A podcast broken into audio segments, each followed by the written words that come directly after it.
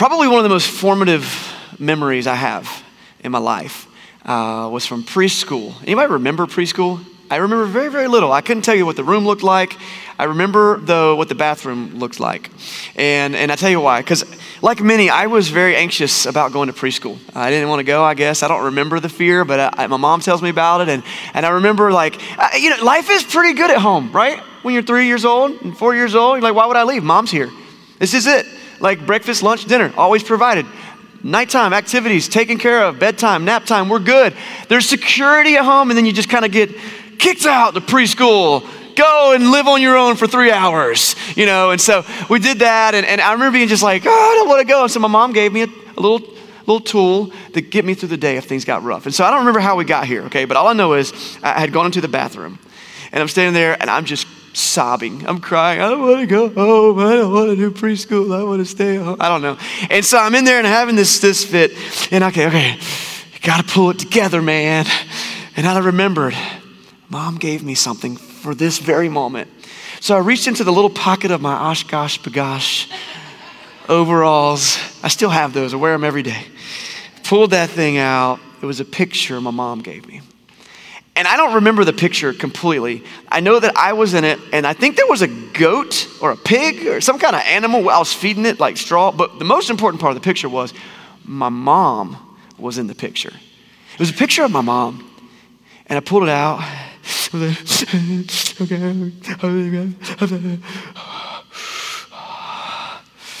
you can do this, man. you know, put the picture back in the little pocket of my little OshKosh B'gosh overalls took a deep breath, faced the world again. And yes, that's where we're going to start our teaching this morning with that story.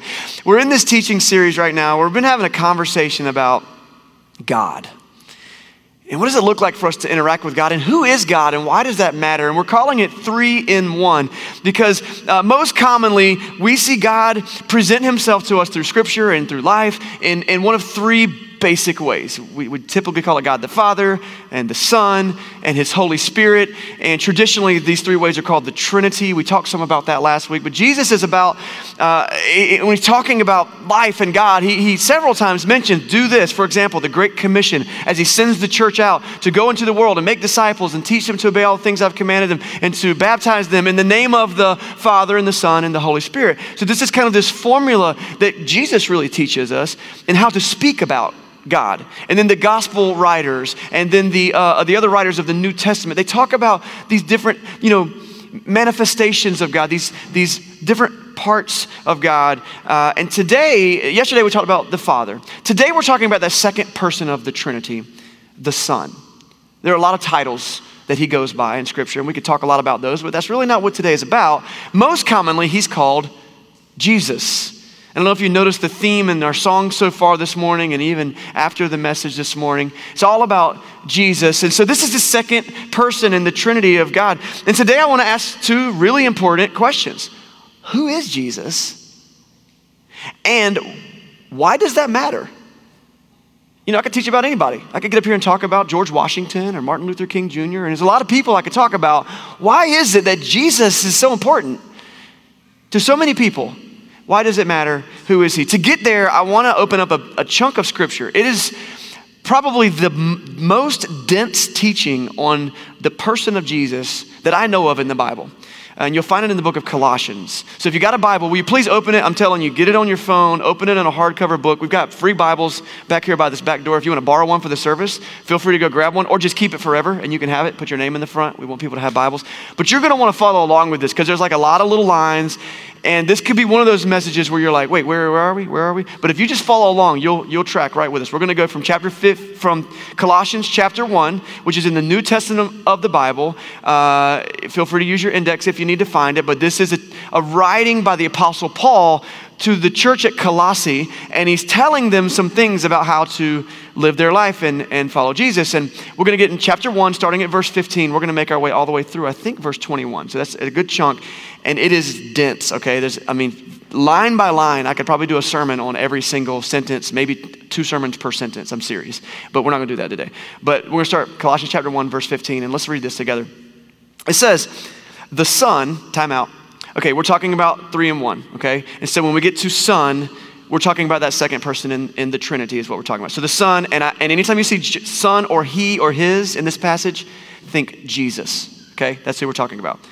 Jesus, the Son, is the image of the invisible God. He's the firstborn over all creation. For in him all things were created things in heaven and things on earth, things that are visible and things that are invisible whether thrones or powers or rulers or authorities, all things have been created through him and for him. He is before all things, and in him all things hold together. Do you know what probably the most defining tenet belief of Christianity is? There's a couple big ones, okay? But maybe the most important one is this Christians believe that God became human died for them, rose from the dead. That, that, that belief. So we're going to start at the beginning of that phrase. We're going to work our way through it. Christians believe that God became human. That is a huge belief of Christianity.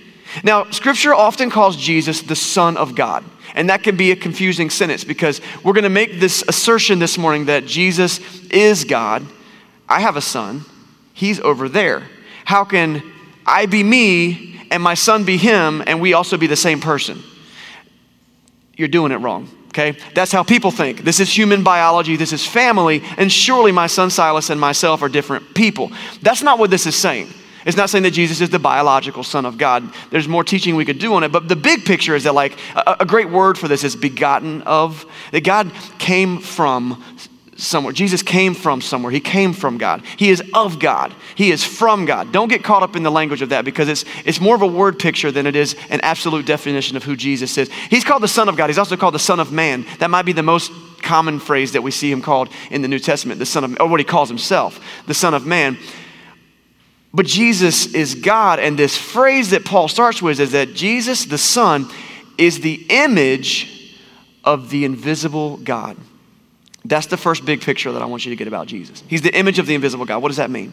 Uh, so, first, this image of the invisible God thing. The, the word image there is from the Greek word icon. We have an English word that sounds the exact same. It sounds like this icon, okay? And uh, what it means is like a logo or a picture, uh, maybe an engraving. This is an image, it's a thing that you see, uh, an impression. If you ever pick up a penny, you'll see Abraham Lincoln's face on the penny. It's an impression. It's an image of Abraham Lincoln. It's not Abraham Lincoln, but it looks an awful lot like him. And you can kind of feel like you knew old Honest Abe because you got him on your $5 bill and on your penny. We have an image of Abraham Lincoln. That's the, the idea of an icon. Jesus is the image of the invisible God. No one's ever seen God. But he shows up to show himself to us in a way that we can understand. But it's more than just like a snapshot, a photograph, an engraving. It's, it's a real life embodiment of God. We call it the incarnation. If you know any Latin words, it means like to come into skin, to incarnate himself. He becomes the image of the invisible God among us so that we can have something to relate to. Go to little four year old Chris in the preschool you know, bathroom, and I'm, I miss my mom. I miss the presence of my mom, but an image of my mom brings me hope. Jesus' image among us is so much bigger than just a photograph of him. Even as cool as that would be, it's God's presence among us. The book of Hebrews, chapter 1, verse 3 says that the Son is the radiance of God's glory and the exact representation of his being, sustaining all things. So, the writer of the book of Matthew, he's the gospel writer. The gospels are the books that tells the story of Jesus. This is how Matthew describes the image of the invisible God. He uses the word Emmanuel. Does anybody know from Christmas songs what Emmanuel means? What? God with us. You with me? So, the first thing we learn from this, this passage from Colossians is that, like, God comes to be with us. He gives us his image, something that we can tangibly relate to, something that we can see and touch and feel. In fact, that's exactly how the writer of the Gospel of John writes it. John says, These are the things we've seen and we've heard, we've touched, we've seen, we've experienced. The Son is the image of the invisible God. And then it says this last part. So this is verse 15 again, but now this, see, we could do a whole sermon on like two of them on every sentence. The Son is the image, the image of the invisible God and the firstborn over all creation. We could talk more about this, but here's the brief synopsis here. Uh, in this culture that this is being written into, being the firstborn was a big deal. Some of you might be, who's firstborns? I'm a firstborn. Anybody else? Okay, who cares? We're Americans. They're like, yeah, you, it doesn't matter. If you fail in life, you're just a failure, okay? But in some cultures, if you're the firstborn, it's like, man, when dad dies, you're it. Even if you're a failure, you're the patriarch of our family. You get the bigger share of the inheritance. You're the man, you're the woman, you're the firstborn. And so he's the firstborn, which is a very important phrase, of all creation. Jesus holds a unique place in all of creation in the way that a firstborn son would hold in an ancient culture. And, and, the way he is unique among creation is explained here in verse uh, 16, Colossians 1:16. For in him, Jesus, all things were created. Things in heaven and on earth, and visible and invisible, whether thrones or powers or rulers or authorities, all things have been created through him and for him. He is before all things, and in him all things together hold together. In him all things hold together. So, two ideas from this. Okay, number one is this: um, when it comes to Jesus' place among creation, Jesus is indistinguishable from the Creator. In the beginning, when God created the heavens and the earth, that was Jesus. He was there. When we talk about uh, Jesus saying, Let us make man in our likeness and in our image, this is Jesus saying, Let's make man in our likeness and our image. That, that's what this is saying, and that's what kind of uh, Christianity has believed. It's not that he's just like a little chunk of God that was carved off and sent down to earth. It was like, no, God says, I'm going to allow myself to go fully into human form. That's the first thing, that he was involved in creation, that he, everything was made through him and for him and by him. And here's the second piece of this. It might be a little bit more meaningful for us today. This was verse 17, that he is before all things and in him all things hold together. And so let's just step aside here for a second. Let me ask you a question. What makes you tick? Like, what gets you up in the morning? What motivates you? What drives you? What sustains you? For me, and don't be over spiritual about this, don't be like, you know, the Spirit of God. No, no, like seriously, when you wake up in the morning, what makes you be like, let's go? And, and, and maybe it is the Spirit of God. I hope it is. I hope that's part of it. That's actually where we're going right now. But for me, I receive life giving energy from spending time with my wife and my kids. I love it. I love them. Some of you, some of my best friends, I enjoy being with you. It is fantastic. Sometimes it's life giving for me to do a project. I loved being up at the camp and doing that work at the camp. Not only because I did the work, because I love that camp. So combining those two things, it was life giving, it was sustaining. And we all need these things to keep us going. You often see when, uh, when someone loses their spouse in their old age, they often don't live much longer after that because they're like, ah, what's the point, right? But in this passage, we learn something about Jesus that's unique among all creation that in him, all things hold together. So, yes, it's great. God has given you your spouse or your best friend or your job or your projects or these things that you're working on. But you know what God has also given us? Himself. He came to earth in the form of a human man named Jesus, and in him all things hold together. So, food for thought. What if, if Jesus is before all things and in him all things hold together, what if we sought him for some of that drive, for some of that motivation? Guess what? My wife doesn't have the energy sometimes to put up with me. Jesus does. My kids sometimes let me down, believe it or not. Jesus will never let me down. My projects sometimes fail because I'm a knucklehead and they can't sustain me. Jesus will never fail me. He will never let me down. In him, all things hold together. So that's another thing we can learn about Jesus there from Colossians. We're going to get back to verse 18, Colossians 1, verse 18. What else do we learn? And he is the head of the body, the church. Quick time out. You ever heard the church called the body of Christ? There's old teachings in several places in the New Testament that talk about us being the hands and feet and ears and eyes and mouthpiece of God. We get to do all of these things on behalf of God. That when we love people who are considered the least of these, people who are hurting, people who are in poverty, people who are in prison, people who are sick, uh, people who have lost loved ones, when we come and love them, it says that we have loved Jesus. That's really cool. We're loving on, on his behalf. But we are not the head of that body. Jesus is the head of the body, the church. It says he is the beginning and the firstborn among the dead so that in everything he might have the supremacy. He's the firstborn among the dead. Okay, we just talked about him being firstborn among creation. Cool, I get that. Before anybody else was born, Jesus was there. He was there first. He was the firstborn of all creation. Uh, get into that. Think about that. But he's also the firstborn among the, the dead. I don't know if you've ever been to a funeral, but the dead don't get born. They are no longer, right? They have lost their life. Their birth cycle is done on this earth. Jesus being the firstborn among the dead um, taps into like the most audacious claim of Christianity. process this. Some of you may not know this at all. Some of you have known this for a long time, and I want to make sure we process it every time. Do you know the, what Christians believe? We believe that there was this guy who died, and by his own power, raised himself from the grave, never to die again. That's crazy. Okay, so people have died before, and then someone was in the emergency room with those magic paddles and was like, clear, and then they came back to life, okay? They came back to life. Yes, they lived again, but not by their own power, by some medical force, right? Jesus does miracles where he raises people from the dead. People have risen from the dead, they've come back alive, but never and since by their own power, except for Jesus. That's the audacious claim of Christianity. And him being firstborn from among the dead was the core belief of early Christianity. And I believe it's the core belief of Christianity today, but I don't think we talk about it enough.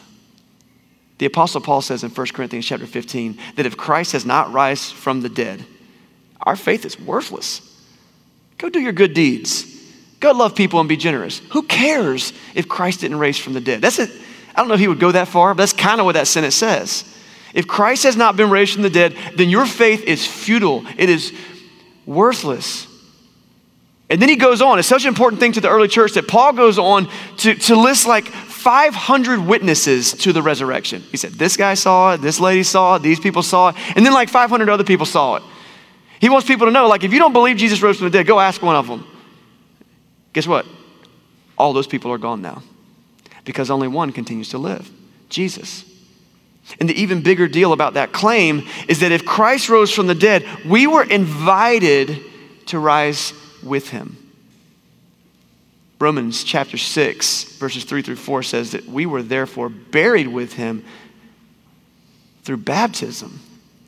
Don't you know that all of us who were baptized into Christ Jesus were baptized into his death? So when you see a baptism, we had one a couple weeks ago here in the pool. It's, this, it's actually the reenactment of a, a burial. They take the old self, this is who I was before I'm turning my life back to God. They go under the water as if they're being buried with dirt, but they don't stay there. They rise, it says in Romans 6, to walk in newness of life. So not only does Jesus raise from the dead, but he invites us to have a resurrection with him. Christians call that the resurrection life. So it's at this junction, okay, where the person of Jesus, we had two questions today. Who is Jesus and why does that matter? Okay, first question Who is Jesus? This is where the person of Jesus comes into contact with the purpose of Jesus. Why does that matter? I want to take a little side journey to get there, okay? So, time out on Colossians chapter 1. We're going to go over here and we're going to talk about this. Uh, last week, we saw that after sin entered the world through the deception of the serpent in the garden and Adam and Eve, and they said, okay, we're just going to disobey God here. And uh, sin enters the world. God sets into motion a plan. What he says is, I'm going to come down, someone is going to come down and crush the head of that serpent. He makes a promise. And then, all throughout the Old Testament story, what we see is God going to great lengths to show himself to the nation of Israel and say, This is how I'm going to crush the head of that serpent. And so he shows up in many ways to teach them messages and teach them to turn their hearts back to God. And he comes through prophets and prophetesses and through kings and through big events that can't be explained any other way and through miraculous things. And over and over and over again, the nation of Israel sees God, they acknowledge God, they turn their hearts back to God, and then they go in this cycle. We talked about this last week. The cycle where then they forget about God and they turn away from God and they go into sin again. And then they get themselves into a bind. And they turn back to God and say, God, what have we done? Will you deliver us? And God delivers them and pulls them out again. And this cycle continues, this cycle continues, this cycle continues for hundreds of years and dozens of generations until something happens. This is the side journey we're on right now. You can read about it in all four of the Gospels. In Matthew, Mark, Luke, and John, talk about, in fact, the Gospels, which is the, a word that means the good news, the good news of God. The Gospels are the story of what happened. The Gospel writer named Matthew says it this way Matthew chapter 1, verse 3. It says, In those days, John the Baptist came. He was just a, rabbi, a teacher. It says he was preaching in the wilderness of Judea, and this was his sermon. It looks like I might have the wrong scripture up there for you. That's my bad. This is his sermon. He says, Repent, for the kingdom of heaven is near. This is who was spoken of through the prophet Isaiah. The voice of one calling out in the wilderness, prepare the way for the Lord, make straight paths for him. And so this is a story, uh, you can take that down, that's the wrong scripture. Um, John the Baptist shows up. For, for generations, people are talking about this, this kind of mysterious figure that's going to show up and help everybody. And he goes by many titles. Sometimes he goes by the title of Messiah. Isaiah calls him, you know, the, uh, this, this, the the suffering servant, uh, and, and uh, Daniel calls him man of God, and there's other titles. And there's this, there's this person that's prophesied that's going to come. And in Isaiah, there's this prophecy that says there's going to be someone who comes before him to prepare the way. That's John the Baptist. So John the Baptist is preaching out in the wilderness, and people are coming in droves to hear John's sermon about how God is going to deliver the world. People are listening to him, they're following him. In fact, people are getting baptized by John. They want to turn from their sin. They want to start a new life with God. They're having a good time. They're excited about this new community that's forming out here. And John is telling them, listen, I'm telling you, this is going to be huge. The kingdom of God is at hand. You need to turn from your sins, repent. You need to put your lives towards God because something's going to happen. The kingdom of God is at hand. And he tells them in verse 11, he says, listen, I baptize you with water for repentance, but the one that comes after me, is more powerful than I. He says, I'm not even worthy to carry his sandals. This guy's gonna come and he's gonna baptize you not with water, but with fire and with the Holy Spirit. Listen to this imagery if you're a poet. He says, The winnowing fork is in his hand, and he will clear out his threshing floor. His wheat will go into the barn, and he will burn up the chaff. Translation John says, You think what I'm talking about is great? You ain't seen nothing yet. The one coming after me is going to bring it. And then after this, it happens. Don't miss this. The moment arrives. Verse 13 Jesus came from Galilee to the Jordan where, Jesus is where John is baptizing people. That's a river. And John tried to deter him. Jesus says, Will you baptize me? And John says, ah, Well, I baptize you. You need to baptize me. John already knew Jesus, they had met, they're cousins. Jesus replied, No, you need to baptize me. He says, Let it be so. It is proper for us to do this to fulfill all righteousness. So then John consented. And here it is. Okay, the grand moment. There's been anticipation building on this for years, generations. And the moment happens. Jesus is baptized. It says, as soon as Jesus was baptized, he went up out of the water, and at that moment, heaven was opened and he saw the Spirit of God descending like a dove and alighting on him. And a voice from heaven said, This is my Son, whom I love. With him I am well pleased. We're talking about the three in one in this series. That's the whole point of why I'm going here today, okay? And in this moment in history, we get to see all three parts of God in the same moment. Jesus is in the water getting baptized. He's beginning his, his ministry on earth to, to show people the way back to God. The Holy Spirit of God takes this form that we recognize as a bird. I wonder if it was a bird, if it's just like, what is that? It looks like a bird to me. He shows up in a way that we can see, and then the voice of God the Father speaks from heaven. And what does he say? This is my son with whom I am well pleased. And listen, I am simply not qualified or prepared or capable of trying to fully unpack that for us today. I think this is just the best way Matthew could do to write it down. But we can know this the Father speaks from heaven, the Spirit of God shows up, and Jesus is inaugurated into his earthly ministry by saying, Listen, this was my plan. You wanted to see me, you wanted my help in this world? I've given you my image. Here I am. Jesus is here.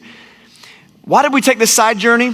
Because I don't think you can fully appreciate 1 Corinthians chapter 1 verse 19 unless you have that as a background. Okay, so let's get back to 1 Corinthians chapter 1 verse 19. Listen to this. For God was pleased. You hear that? That's the same language as the baptism moment. God was pleased to have all his fullness dwell in Jesus and through Jesus to reconcile to himself all things, whether things on earth or things in heaven, by making peace through his blood shed on the cross. Guys, I hope you know the story of Jesus. I hope that if you've come here before, you've picked up parts of it. I hope you've had the time to sit with somebody to ask all your hard questions. I've certainly had plenty of hard questions I've had to ask. I hope that if you don't know the full story of Jesus, you'll continue coming back because it's the core of what we do here at Venture Church. Yeah, we go to the camp and build walls behind campfires. Yeah, we go bowling sometimes. Yeah, we gather in a gym once a week to sing songs and hang out together. But no, the core of what we are is Jesus. Because we believe the message that God came near, that He showed Himself to us, that He lived a perfect life among us so that He could become the payment for our sin. That's why Jesus died. Our sin earns us separation from God, which is spiritual death.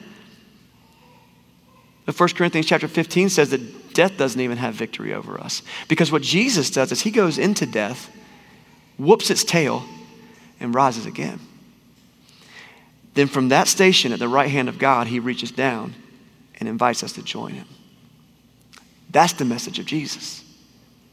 You can get to a lot of theological debates about who Jesus is and what exactly does the Son of God mean, that phrase, that title, or the Son of Man mean, that phrase, that title. And it's extremely interesting and good for you. But what you got to know is that God came near because he loved you. Most often in Scripture, Jesus goes by a different title, actually, than Son of God, uh, Jesus Christ. I didn't actually count them, but it's pretty obvious as you read through the, um, through the letters in the second half of the, the New Testament. And so the title that Jesus goes through the most often, anybody got a guess? Lord. Lord. Why? We're doing a lot of side journeys here today. Check this out. In the Old Testament times, we talked about this last week too. Uh, the, the, the nation of Israel, they were so reverent of the name of God that they wouldn't say it, they wouldn't write it down. It survives to us today as the word Yahweh, the name Yahweh. Uh, I don't know if that's exactly how they would have said it or not, because they wouldn't have said it. They wouldn't have written it down.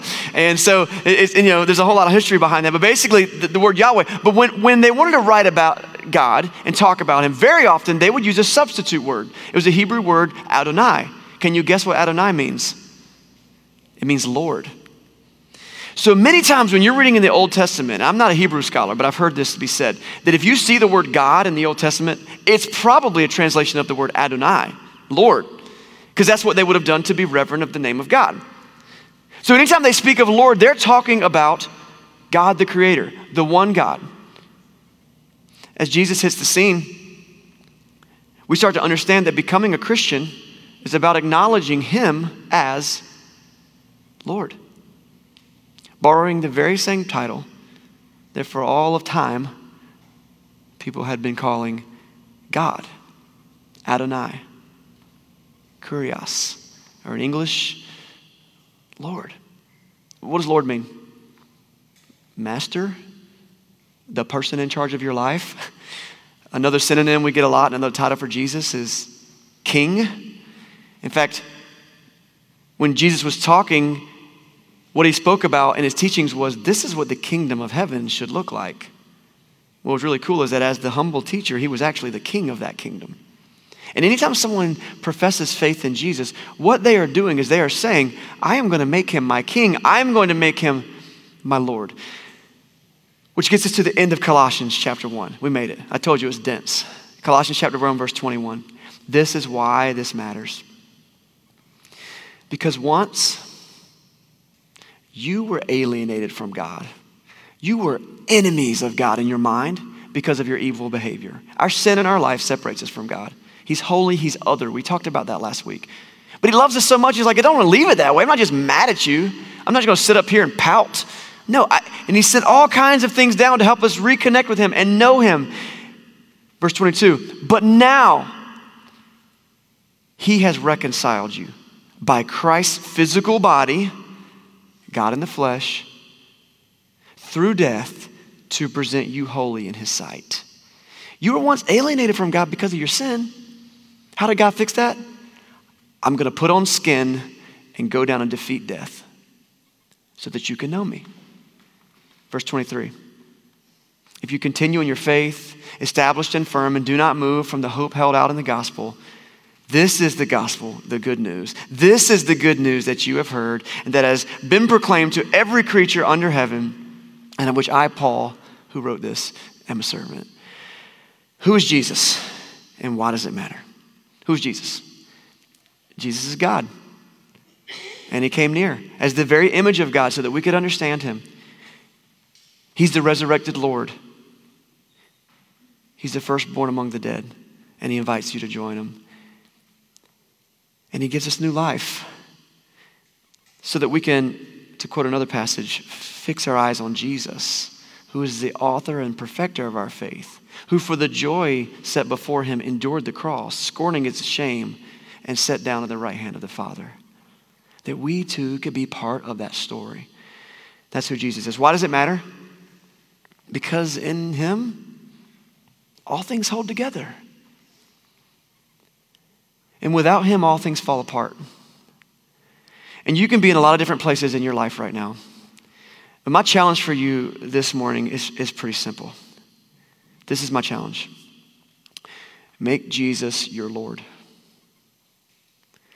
We can't just come play church, it's got to change us. It's got to transform you from the person you were when you were alienated from God to the person you can be because you've been reconciled to God through his death. It's got to change you. If you're still like, well, you know how I can be sometimes, you're not changing. You're not embracing the one who holds you together. We have seriously big problems in our life. Family is hard. Finances are hard. Economy and politics are hard. Just ask the good people of the Ukraine right now. The world is a hard place to live. And you can fight tooth and claw to climb up that hill and take the hill yourself as king, but guess what? You're going to get kicked off by the next bigger, badder dude or lady. But only Jesus can stand in all that and defeat your sin and all of death and reunite us with God in His presence. So make Jesus your Lord. I love what Colossians chapter 3 verse 1 says. It says, "Since then you've been raised with Christ, set your hearts on things above, where Christ is." seated at the right hand of God. It should change us. And so, what do we do? Um, I, I want to talk to two, two people in this room, okay? And you can probably put yourself in one of these categories. The first one is this you've been doing church for a while six days, six weeks, six years, I don't know, however long is a while for you, 60 years there's a book that came out several years ago called Not a Fan, and I won't get into it, but, but the, the principle is pretty interesting. The idea is that sometimes we think we're followers of Jesus, but the reality is we're just, we're just big fans. You guys know I, I joke around in football season. I'm a big Dallas Cowboy fan. Yay, boo, whatever. It's not the point. People treat their faith like that. What team are you on? Oh, I'm on Team Jesus. Yeah, I got a t shirt, yeah, sticker on my car listen to that Christian radio station, love me some K Love, positive, encouraging, right? But it hasn't changed you and it's not shining light into other people's life. You're just like a decent person. Well, guess what? People who don't know Jesus are decent people. There's a lot of really good people who don't believe in God at all, okay? He's not asking to be your mascot. He doesn't want you just to be a fan. He wants to be your Lord. I'm calling you out. If you have claimed that you are a Christian, be about it. Make him Lord. It should affect how you talk to your kids and your wife and your husband, your, how you do your job, your integrity. You should look at everything that you have as a gift from God to be used for the service of his kingdom. You should be doing everything you can to stand in the gap for people who don't know his love. And every day when you wake up, knowing that you've got failure in your life, you rely on his grace and you say, Thank you. Help me to love better today than I did yesterday. That, that's one group of people. The other group of people is maybe you haven't made that decision. I can't call you out. I can't expect you to do something you haven't committed to, but I want to invite you to it. It's so cool. Oh, man, I, I don't know how people get through life without Jesus. I really don't. And there's some really good faith you can have. You can have faith in your great job and your 501, your 401k and your Roth and, and your parentage, and you can have faith in all kinds of things. That's great. And for the most part, like if you're able to eat and be comfortable at night, then you might think you're fine. But none of that's going to do anything for your soul. But God loves you. He's not just an old grandpa stick in the mud who wants you to be miserable, once you turn to him. No, like the joy of the Lord is a real thing. In fact, we can find joy and hope even in bad times. Even when the earth is falling around us, we can go, okay, in him all things hold together. And if you've never made that decision, I'd invite you to do it this morning. Or maybe you're like, I'm not sure. I kind of like, I did church for a while, but I've never really made a strong decision. Can I invite you when we have a moment to pray here in a second? Uh, we'll have some of our elders and some of our other leaders just meet at the back of that back communion table back there. Will will you please go back there and tell them that? Let them pray with you. We talked about baptism today. Do you know that in baptism you join Jesus in that death so you put your old self down so you can raise to walk in newness of life? We could baptize you today. We can set that up so you can begin that new walk. It's not just getting wet. First Peter calls it a pledge of a clean conscience towards God. It is a big step in your life. Like standing at the altar and getting married to your spouse, going before God saying, I'm in. If you've never been baptized, I'd love to invite you to join us in that. Through him, all things were made, and for him and in him, all things hold together. And when life gets hard, you can reach into that little pocket in the front of your OshKosh B'gosh, and you can pull out that image of your Lord, the things you know about Him from Scripture, the things you see in other people's life. And what I love, and we're going to talk about this next week, is that He's given, some, he's given us something even better than just Him who was here 2,000 years ago. He gives us His Holy Spirit to help us through the hard times and to guide us and to teach us. And that's what we're talking about next week. Let's pray.